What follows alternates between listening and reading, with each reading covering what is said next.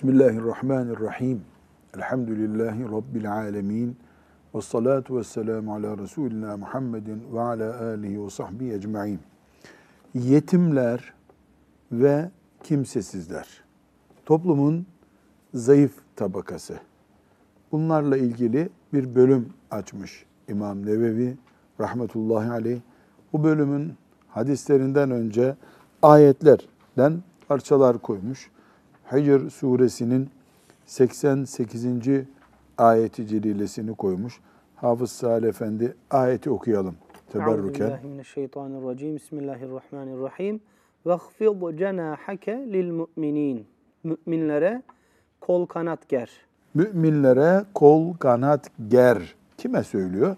Resulullah sallallahu aleyhi ve sellem Efendimiz'e söylüyor. Peygamber'e söyleniyorsa mümin de zaten bunu kendine anlamıştır. Mümin, mümin kardeşlerine kol kanat gerecek. Kol kanat germek e, Türkçe bir atasözü veya da deyim değil mi? Ne anlaşılıyor buna? Sahip çık. Sahip çık anlaşılıyor. Evet. E, Kehf suresinin 28. ayeti bir kere daha geçti onu da okuyalım. وَاصْبِرْ نَفْسَكَ مَعَ الَّذ۪ينَ يَدْعُونَ رَبَّهُمْ بِالْغَدَاةِ وَالْعَشِيِّ يُرِيدُونَ وَجْهَهِ وَلَا تَعْدُ عَيْنَاكَ عَنْهُمْ تُرِيدُ زِينَةَ الْحَيَاةِ الدُّنْيَا Sabah akşam Rablerine dua ederek onun rızasını kazanmaya çalışanlarla beraber sıkıntılara karşı dayan, sabret.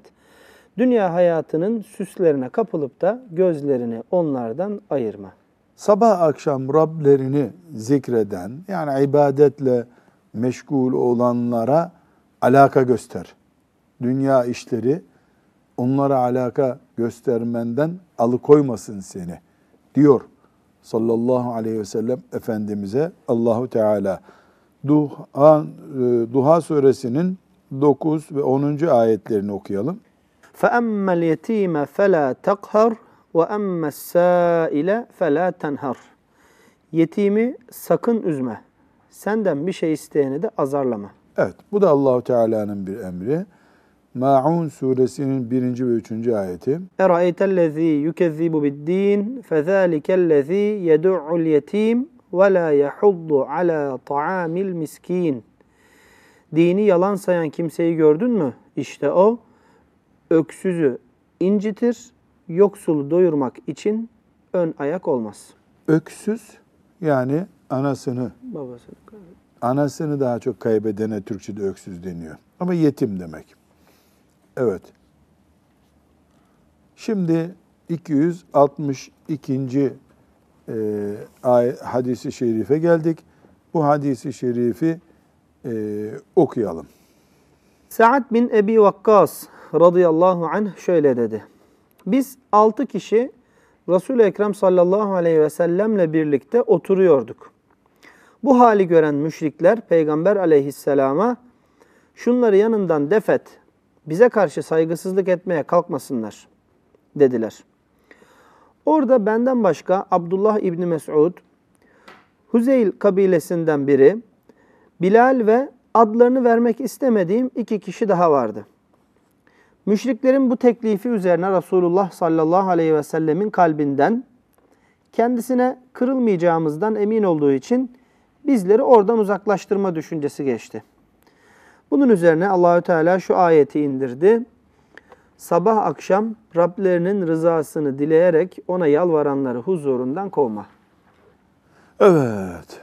Müslim'de rivayet edilen bir hadisi şerif bu. Bu hadisi şerif başta hocalar olmak üzere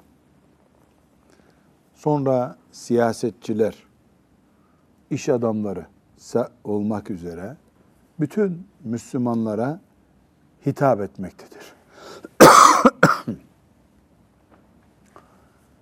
ne üzerinden hitap etmektedir? Sallallahu aleyhi ve sellem Efendimizin üzerinden. Ona söylüyor Allah, bize de emrediyor. Sa'd bin Ebi Vakkas radıyallahu anh ashab-ı kiramın büyüklerinden bir hatırasını naklediyor. Ne bu hatırası? Altı kişi Resulullah sallallahu aleyhi ve sellemin yanında oturuyorduk. Altısı da demek ki toplumun fakir, ezilmiş tabakalarından. Resulullah sallallahu aleyhi ve sellem de yedinci kişileri. Bilal mesela onlardan birisi. Müşrikler, Allah bilmeyenler, Peygamber sallallahu aleyhi ve selleme iman etmeyenler de gelip Peygamber sallallahu aleyhi ve sellemle bir şey görüşmek istemişler. Ama bürokrat adamlar, zengin, kibirli adamlar şu fakirleri buradan uzaklaştır da biz biz de gelip bir seninle oturalım. Yani bunlarla e, biz denk değiliz. Bunlar pot kırarlar, bizi üzerler filan gibi bir tavır sergilemişler. Resulullah sallallahu aleyhi ve sellem Efendimiz onların iman etmek diye bir arzusu var. Yani onlar da belki iman ederler diye. Onun için onları davet etti ya da gelin size bir şey anlatayım diye. Geçirmiş ki içinden aleyhissalatü vesselam Efendimiz. Yani şimdilik bunlar buradan kalksın da kaba adamlara belki bir merhamete gelirler. Bir şey anlatırım da inanırlar diye düşünmüş sallallahu aleyhi ve sellem Efendimiz. Kalkın gidin buradan dememiş ama böyle içinden geçirmiş. Bunun üzerine Allahu Teala ve la tatrudillezine yed'un rabbahum ayeti cillesini indirmiş. O garibanları yanından uzaklaştırma. Sabah akşam onlar Rableriyle meşguller. Hocalar, siyasetçiler, iş adamları bundan ne anlamaları gerekiyor? Bundan kafirin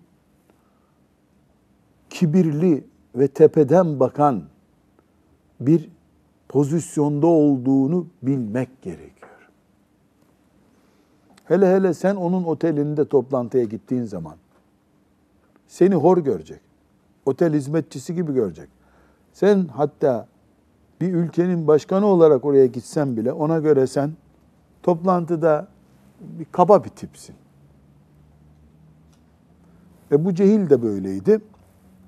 Bugünün kafirleri de öyledirler.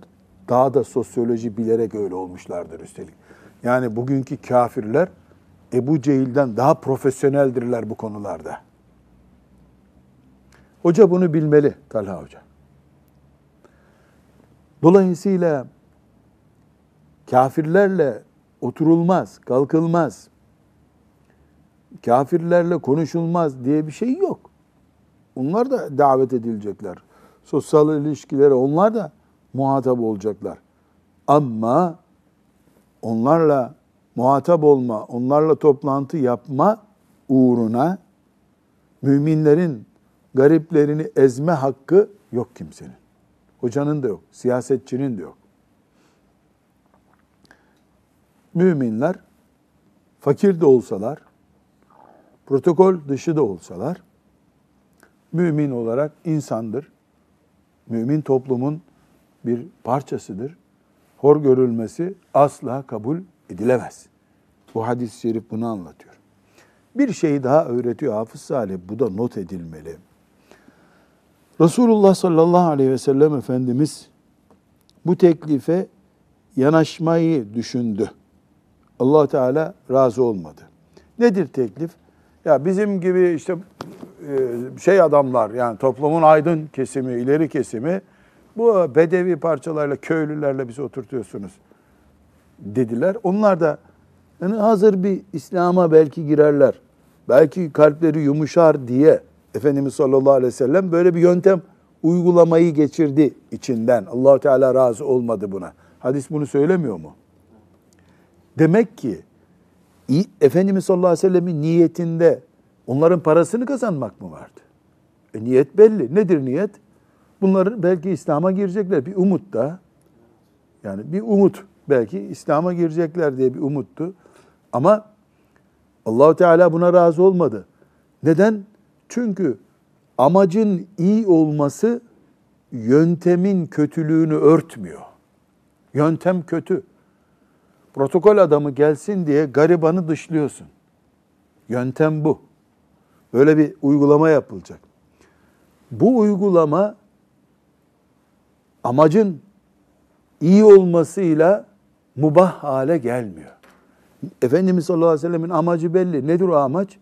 Bu kafirlerin gönlünü kazanmak. Zaten bunlar e, benim dostlarım sağ çocuklar siz biraz gidin dese Efendimiz Sa'd bin Ebi Vakkas ondan rahatsız olur muydu? Ayağını öperek Efendimiz sallallahu aleyhi ve sellem'i giderdi. O bile mutlu olurdu belki. Ulan bu kafirler Müslüman olur bugün diye. Ama allah Teala e, iyi niyetli diye bu kötü yönteme razı olmadı. Bu çok alanda ders olacak bütün hocalara. Şimdi hocalığın sıkıntılarından biridir. Mesela cenazeye, taziyeye gideriz, başsağlığına gideriz. E kadın elini uzattı sana orada. Mahrem değil, kimsen değil. E, şimdi hemen bu hadisi şerifi hatırlayacağız. E şimdi burada bir sakınca olmasın. Emri bil maruf yapacağım ben. Merhaba. Buna Allahu Teala razı mı bu hadis-i şerife göre? Razı değil. Yani yöntem yanlış. Amacın iyi olması sonucu değiştirmiyor. Bid'atlerle ilgili hocalığın en büyük sıkıntılarından biridir. Burada bu bid'ati konuşursam şimdi ya yapmayın bunu dersem namaz da kılmayacak bu adamlar. Bari buna ses çıkarmayayım. Böyle bir şey şeriatın ruhuna aykırı. Bu Riyazu Salihindeki 262. hadisi şerifi böyle hocalar, Müslümanlar olarak hepimiz zihnimize nakşetmeliyiz. Hadis-i şerif bir konuya daha temas ediyor. O da nedir? Bu ümmetin ilklerinin değeri çok yüksek. İlk yedi kişiyi konuşuyor orada. İlk altı kişiyi, ilk beş kişiyi konuşuyor. İbni Mes'ud radıyallahu anh ilk yedide. Sa'd İbni Ebi Vakkas ilkte. E, Bilal ilklerden. Dolayısıyla bu ümmetin ilkleri Allah katında da en yüksekteler. Herkes haddini bilecek. Sen ne yaparsan yap Allah onları e, bir makama yükseltmiş. Sen de çalış, sen de senin zamanının ilki ol diye düşünmek lazım. Bu 262. hadisi şerifi bu pencereden e, tahlil etmek gerekiyor. Şimdi 263. hadisi şerife geçebiliriz. Bey'atur Rıdvan'a katılan sahabilerden Ebu Hubeyre Aiz İbni Amr el-Müzeni radıyallahu anh'ın rivayetine göre bir gün Ebu Sufyan aralarında Selman-ı Farisi, Süheyb-i Rumi ve Bilal-i Habeşi'nin de bulunduğu bir grup Müslümanın yanından geçti. Onu gören Müslümanlar Allah'ın kılıcı Allah düşmanını haklamadı dediler. Bunu bir daha okuyalım. Yani Aiz bin Amr-ı Müzeni radıyallahu anh'ten rivayet edildiğine göre bir gün Ebu Sufyan, Ebu Sufyan ne zaman Müslüman oldu? Mekke'nin fethinden sonra değil mi? Son iki sene. Yani 21 sene İslam düşmanı olarak yaşadı. 21. seneden sonra Müslüman oldu. Sahabe mi? Başımızın üstünde yeri var mı? Geçmişi bizi ilgilendiriyor mu? Hayır. Başımızın üstünde tacı. Biz bize canımızdan daha değerli. Allah ondan razı olsun. Şefaatine bizi nail etsin. Sahabi. Ama Mekke'nin fethine kadar Müslüman olmadı. Mekke fethedilince İslam artık siyaseten de güçlü olunca Ebu Süfyan da Müslüman oldu. E niyeti neydi? O bizim görevimiz mi? Resulullah sallallahu aleyhi ve sellem niyetini karıştırdı mı onun? Sen Müslümansın gel dedi mi aramıza? Dedi. Bitti. Bizi ne ilgilendiriyor gerisi? Hesap Allah'ın hesabı. Biz kuluz sadece. Şimdi bir yerde böyle e, Selman-ı Farisi, Suheyb-i Rumi, Bilal-i Habeşi'nin e, yanından geçiyor. Bilal Habeşi'nin yanından geçiyor. Kim? Ebu Sufyan. Ebu Sufyan daha dün Mekke'de kılıç kaldırıyordu Peygamber Efendimiz'e. Bugün geldi Medine'de huzur içerisinde İslam yaşıyor. Onlar da dediler ki şimdi okuyalım. Allah'ın kılıcı Allah düşmanını haklamadı. Yani bu adam ölmeyi hak ediyordu. Allah cezasını vermedi bunun henüz. Bunu söylediklerinde Müslüman mıydı Ebu Sufyan? Hayır. Müslümandı. Müslümandı. Ebu Sufyan'ın Müslümandı. Müslüman olduğu zamanda. Heh, şimdi okuyalım. İlerisinde çıkacak. Bunu duyan Ebu Bekir radıyallahu anh bu sözü Kureyş'in büyüğüne ve efendisine mi söylüyorsunuz? dedi. Sonra da Peygamber aleyhisselamın yanına gelerek bu olayı anlattı. O zaman Resul-i Ekrem sallallahu aleyhi ve sellem Ebu Bekir bu sözünle belki de onları gücendirdin. Eğer onları gücendirdiysen Rabbini de gücendirdin demektir buyurdu. Ebu Bekir radıyallahu anh hemen o yoksul Müslümanların yanına gelerek kardeşlerim yoksa sizleri gücendirdim mi diye sordu. Onlar hayır sana gücenmedik Allah seni bağışlasın kardeş dediler. Burada düzeltelim.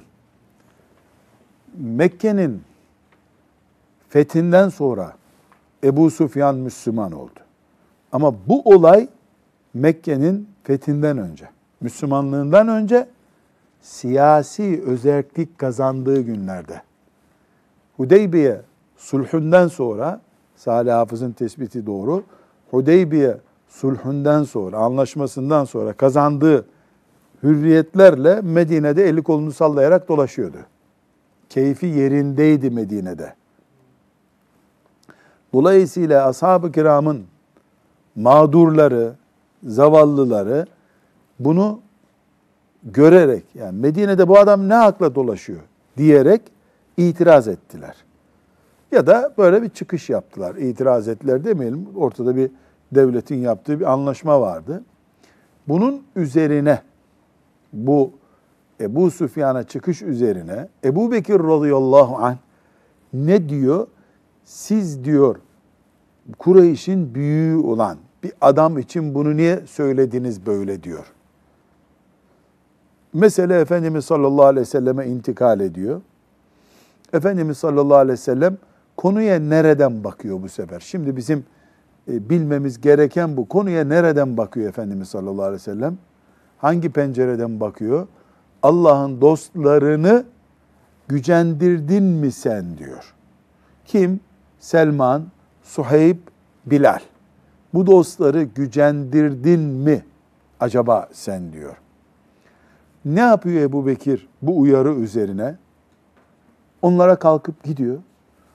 Yahu kardeşler ben sizi gücendirdim mi bu sözle diyor. Onlar da gücendirdiklerini söylüyorlar mı? Hayır, gücendiklerini söylemiyorlar. Yani yok, önemli değil. Allah seni de affetsin, bizi de affetsin deyip Ebu Bekir radıyallahu anh'ı gönderiyorlar. Mesele Hafız Salih bir özetlersen bugüne nasıl yansıyor? Bir örnek verebilir misin bugün bunu bizim anlamamız için? Yani Bugüne yansıması biraz zor herhalde bunun. Yani doğrudan birebir e, Bir eşleştirme örnek yapmak vermemiz zor. mümkün olmayabilir ama yani müminliği hakkıyla yaşama gayretinde olan Müslümanların e, ezilebilecekleri durumların tamamı bunun için geçerlidir hocam. Müslümanların e, eziyetlerini gören sadece yani Müslüman Mesela buna ne örnek verebiliriz? Yani maddi gücü yeterli olmayan, diğer siyasi güçleri olmayan insanların e, daha üst kesimdeki insanlar tarafından siz bu işlerden anlamazsınız diye onların e, görüşlerinin alınmaması, onların e, yani fikirleriyle ilgili alay edilmesi gibi düşünceler olabilir hocam. Hayır. Ebu Bekir radıyallahu anh üç sahabiyi azarlıyor. Kureyş'in ulusunu niye kınıyorsunuz diye. Ya da azarlıyor demeyelim, soru kovuşturuyor yani bunu niye yapıyorsunuz böyle diyor. Efendimiz sallallahu aleyhi ve sellem buna hangi pencereden bakıyor? Müminlerin gariplerini niye azarladın diyor. Allahu Teala'yı gücendirmiş olursun sen bu işte diyor. Buna bir örnek bulmamız lazım bir yerden. Ben şöyle bir örnek hayal ediyorum. Ne kadar oturuyor bilmiyorum. Şimdi e, Afrika'dan üstü başı dökük bir Müslüman geliyor. Müslümanlar olarak bile biz onun kıyafetinden dolayı onu az e, mesela bir nevi yani İkinci ne, sınıf muamelesi görüyor ister dem, istemez. onu demek bir türlü isteyemiyorum. Mesela seninle biz en son Moritanya'dan gelen hafız gördük. Hafız hadis ezberliyor. Yani Moritanya'dan gelmiş, üstü başı dağınık ama hafız olmuş, Bukhari'yi ezberlemiş, Müslim ezberlemiş. Böyle kütüphane gibi bir çocuk tip yok. Üst baş dağınık. Yani orada mümin bir nevi ya bu ezberlese ne olacak? Kravat yok, bir şey yok. İşte düzgün konuşmayı bilmiyor, İngilizce bilmiyor. Bakabiliyor. Bu tarzda bakıl, bakılma olmuyor mu? Oluyor hocam. Yani daha üzerinde e, Müslümanlık görüntüsü gözükmemiş diyorlar yani bunlar. Halbuki Müslümanlık sadece... Yani Kur'an ezber. Evet. Kütüb-i Sitte'yi neredeyse ezberleyecek genç yaşta. Hala biz ona Allah cenneti vermiş, hala biz e, bürokraside bir yer verememişiz. Bunu bir oturtabiliyorum mu kafamda bakıyorum, oturmuyor bir türlü. Ya ağır geliyor bana. Yani bayağı zor bir örnek geliyor. Ama toplumumuzda bu var. Nasrettin Hoca'nın kürkü Nasrettin Hoca'dan değerli herhalde diye düşünüyoruz. Ama bu hadisi şerif Ebu Bekir radıyallahu anh'taki takvayı bir kere daha önümüze getiriyor. Uyarılmaz uyarılır hemen gidiyor ben yanlış mı yaptım? Küstünüz mü bana diye soruyor. Allah ondan razı olsun. Bu üç sahabinin Selman, Suheyb, Bilal radıyallahu anhum bunların da faziletini, büyüklüğünü gösteriyor. Aynı zamanda da Efendimiz sallallahu aleyhi ve sellem nereye dikkat ediyor? Aman toplumun garibanlarını ezmeyin. Peygamber nasihati. Toplumun garibanlarını ezmeyin diye tembih etmiş oluyor sallallahu aleyhi ve sellem Efendimiz. 264. hadisi şerifi okuyalım. Sehl ibn Sa'd radıyallahu anh'ten rivayet edildiğine göre Resulullah sallallahu aleyhi ve sellem ben ve yetimi himaye eden kimse cennette şöylece beraber bulunacağız buyurdu ve işaret parmağı ile orta parmağını aralarını biraz aralayarak şekilde herhalde gösteriyor. İşaret parmağı ve hangisi? orta parmağı. Bu ikisi. Ve orta parmak. Yani şu pozisyonu yaptı. Böyle bulunacağız. Bu neyi gösteriyor? Ayrılmayacağız ondan. Peygamber sallallahu aleyhi ve sellemle ne kadar yakın olacağını kıyametin. Tabi yani bu parmaklar bu kadar yakın 2 santim. Efendimiz sallallahu aleyhi ve sellemle 2 santim duracak o manada değil. Mecazi olarak ne manada bu? Çok yakın olacağız manasında. Buradan e, önce şu noktayı yakalamak lazım. Müslümanın kıyamet gününde Peygamber sallallahu aleyhi ve sellemle beraber olmak diye bir derdi olur. Gayesi olur. Ben Resulullah sallallahu aleyhi ve sellemle beraber olacağım der mümin. Böyle düşünmeli. Eğer bunu düşünmüyorsa mümin, e zaten bu hadis-i şerif ona fayda etmiyor. Eğer ben Resulullah sallallahu aleyhi ve sellemle nasıl bulunurum kıyamet günü düşünüyorsa Efendimiz ona neyi gösteriyor? Yetime kefil ol. Kefil olmak, kafilül yetim ne demek? Yetimle ilgilenmek demek. Yani yetimi himayene al, karşılığında da cennette Resulullah sallallahu aleyhi ve sellemle beraber ol. Burada şerhe gerek var mı? Yok ama biz yine temas edelim. Demek ki yetime bakmak diye bir ibadet var. Çünkü cennete girmekten ve Peygamber sallallahu aleyhi ve sellemle beraber olmaktan söz ediyor. Bunu da kime adıyor? E, yetime kefil olan, yetimi sahiplenene. Tabii ki Müslümansa, kafir bütün dünyanın yetimlerini ipek elbiseyle giydirse asla ve kata e, bundan bir hayır elde edemez. Mümin insan farzları yapar, haramları da e, kaçınılacak şeyler olarak görürse yetime de baktığında Allahu Teala ona cennette Peygamber sallallahu aleyhi ve sellemle beraber olmayı kolaylaştırır. Bir Müslüman için de bundan büyük bir gaye, bundan güzel bir nimet olmaz. Aynı manayı bir kere daha 265. hadis-i şerifte de görelim. Ebu Hureyre radıyallahu anh'ten rivayet edildiğine göre Resulullah sallallahu aleyhi ve sellem şöyle buyurdu. Kendi yetimini veya başkasına ait bir yetimi himaye eden kimseyle ben cennette şöyle yan yana bulunacağız. Hadisin ravisi Malik bin Enes, Peygamber aleyhisselamın yaptığı gibi işaret parmağıyla orta parmağını gösterdi. Evet aynı şey bu hadis-i şerifte de var. Burada bir fark var ama. Kendi yetimi veya başkasının yetimi. İnsan kendi yetimi kim olur ki yani? Yetim kime diyoruz biz? Buluğ çağına gelmeden önce babası ölen çocuğa diyoruz. Buluğ çağından sonra kimse yetim olmaz. Herkesin babası ölecek bir gün ya. Adam 45 yaşında babası öldü diyelim. E şimdi ona da mı yetim mi? Buluğ çağı bunun standartı. Yani 15. 15 yaşından önce baba öldüyse, çocuğun 15 yaşından öncesinde babası öldüyse o çocuğa yetim diyoruz. Kız olsun, erkek olsun. Babalıkla ilgili bir olay bu ama. Babası ölene yetim diyoruz. Şimdi bu yetimin kendisinin veya başkasının yetimi diyor. Nasıl olabilir bu? Yani adamın kendi yetimi nasıl olacak? Abisinin oğludur mesela. Dedeye kalacak önce. Sağsa dedenin yetimi olacak o. Amcanın yetimi olacak. Dayılara kalacak. Yani akrabalıkta e, ölenin babası bir numara sorumlu. Sonra kardeşler, sonra ağabeyler. Her halükarda aile içinde bir yetim demek bu. Veyahut da Müslümanların çocuklarından biri veya hiç Müslüman olmasın bir Hristiyanın çocuğu olsun. Bir yetimi sahiplenip ona iyilik yapana Allahu Teala'nın mükafatını söz ediyor sallallahu aleyhi ve sellem Efendimiz. Nedir bu? Cennette bu şekilde olmak. Yani bu kadar yakın olmak sallallahu aleyhi ve sellem.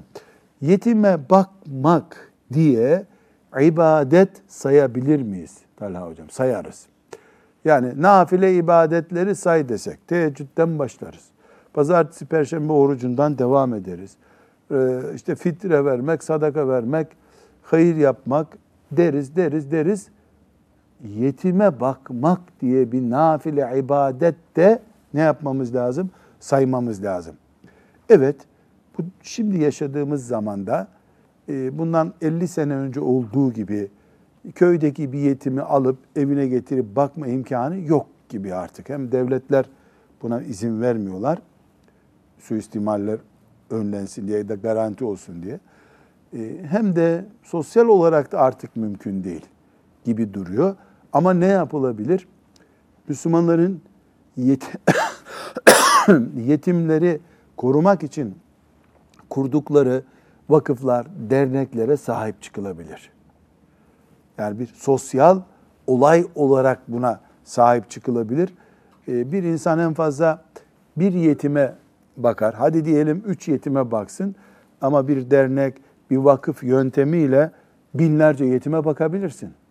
Yani vakıf başkanıdır, üyesidir, bir lira verce, verme imkanı yoktur. Organizeden o kazanıyordur. İmkanı olanlar para vererek kazanıyorlardır. Ee, genç kadınlar gidip annelik yaparak o yetimlere kazanıyorlardır. Bu e, dünyanın en büyük sorunlarından birisi olan yetim çocuk sorununa karşı allah Teala'nın bu büyük lütfunu yani o yetimi sahiplenenlere e, koyduğu lütfunu e, unutmamak gerekiyor. Vesselam. Evet yetimleri niye buraya zikretti Nevevi getirdi? Çünkü yetim diye bir sorun var. Toplumun zayıflarını oluşturuyor bunlar. Müslümanlar Allah rızası için bunlara sahip çıkacaklar. Allahu Teala da karşılığında cennet veriyor. Bu cenneti de üstelik Peygamber sallallahu aleyhi ve sellemle böyle yan yana komşu olma diye veriyor sallallahu aleyhi ve sellem. Evet 266. hadis-i şerife gelebiliriz. Ebu Hureyre radıyallahu anh'ten rivayet edildiğine göre Resulullah sallallahu aleyhi ve sellem şöyle buyurdu.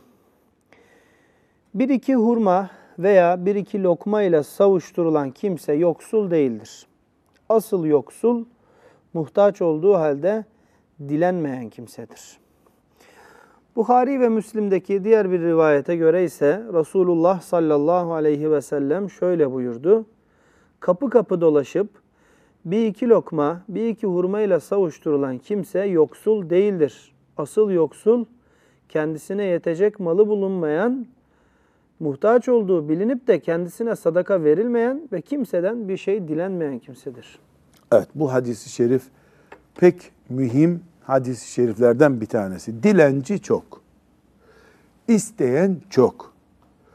Veren Müslüman da var. Elhamdülillah. Buraya kadar normal. Ama Resulullah sallallahu aleyhi ve sellem istiyor ki, bizden bekliyor ki, kapımıza gelip bir ekmek verir misin? Elektrik paramı ödeyeceğim, yardım eder misin?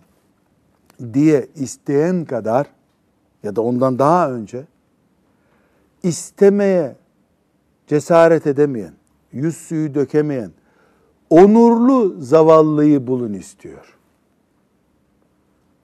Dilenen, avuç açan birisine herkes veriyor zaten. Ama bir mümin de var ki elini hiçbir zaman uzatamıyor kimseye. Ümmeti Muhammed'in sadaka ve Allah rızası için iş yapma kabiliyeti gerektiriyor ki müminler o iffetli insanları araştırıp bulsunlar. Öbürlerinin sadakayı hak etmediğinden değil. Onlar zaten sadakalarını zaten alıyorlar. Ama bir kadın var. Günlerdir evinde ocak kaynamamış hiç. Ateşin üstüne tencere koymamış. Bebekleriyle evde çaresiz bekliyor. Gidip de bir Müslümana benim sıcak çorbam yok evimde demiyor. Ümmeti Muhammed standardı hayır iş yapmakta bunu bulmaya dayalıdır. Bu bulunacak. Çünkü anlaşılıyor ki hadis-i şeriften Resulullah sallallahu aleyhi ve sellem asıl sadaka sevabının da bunlarda gizli olduğunu söylüyor. E, cami kapısında görüyoruz mesela. Öyle dualar yapıyor ki aman Allah'ım insan cebinde parası olmasa da borç alıp birinden veresi geliyor. Onu o isteyenin yanından da biri geçiyor ondan daha fakir aslında. O zavallı benim de evimde ekmeğim yok da diyemiyor. Şimdi ben bunu söylerken zannediyorum birileri de bana diyordur ki öyle kimse kalmadı dünyada. Öyle değil herhalde. Kalmıştır öyle kimse. Hala ben e, iki senedir bir ilacı alamadığım için öksürüğüm gitmiyor diye zayıf olan garipler vardır. Yoksa da Müslümanlar bunu garanti edecekler.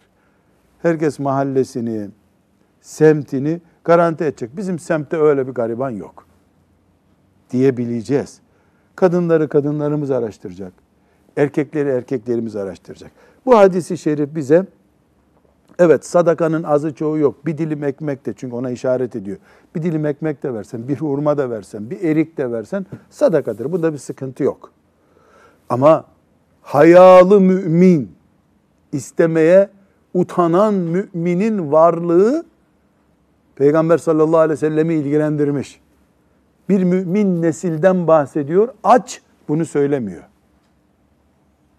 Hakkını yırta yırta alan fakire niye öyle istiyorsun onu demiyor Efendimiz sallallahu aleyhi ve sellem.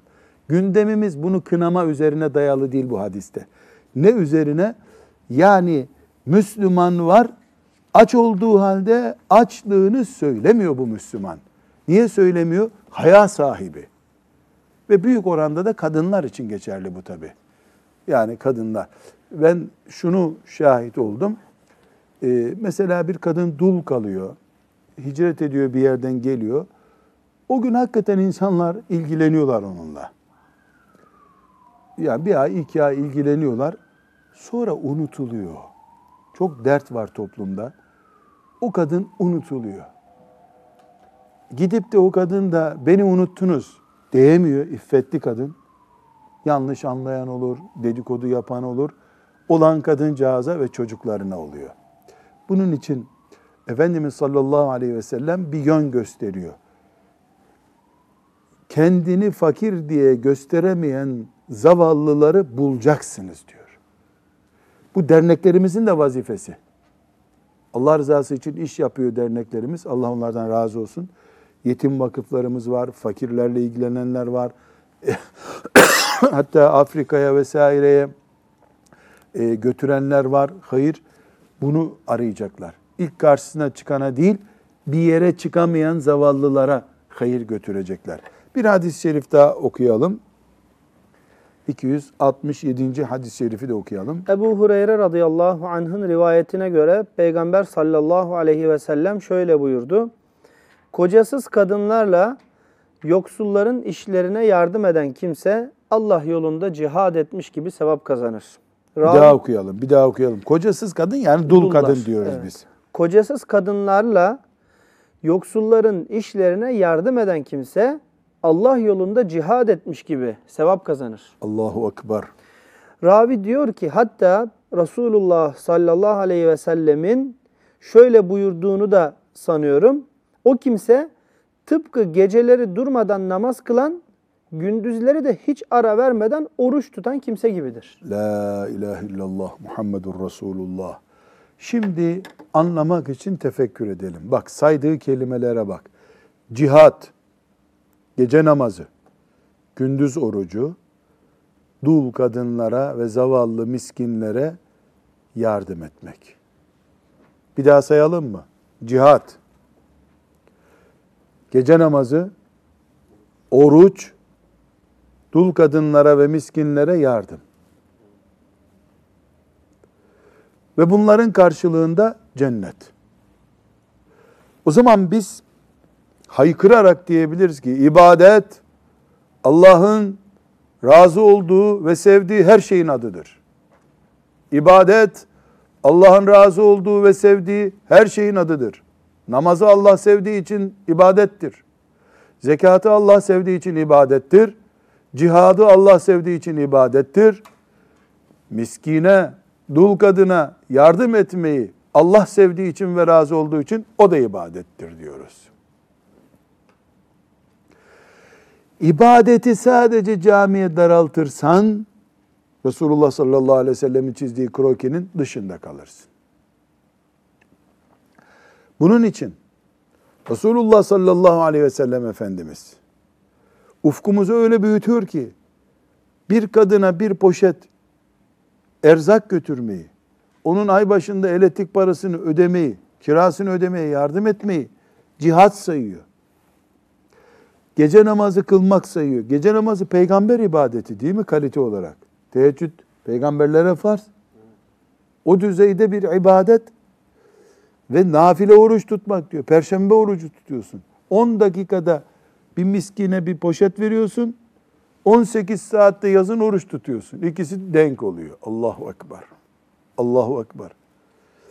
O zaman biz evvela bu 267. hadisi şerifin bereketiyle cihada yeni bir mana veriyoruz. İbadete yeni bir mana veriyoruz. Ve özet olarak da diyoruz ki kardeşim fakir seni bulmayacak, sen fakiri bulacaksın. Peygamber aleyhisselam Efendimiz bunu hedef gösteriyor. Sen fakir bulacaksın. Fakir seni buldu mu yine sevap kazanırsın. Ama çok iyi olan bölümünü kaybedersin o sevabın.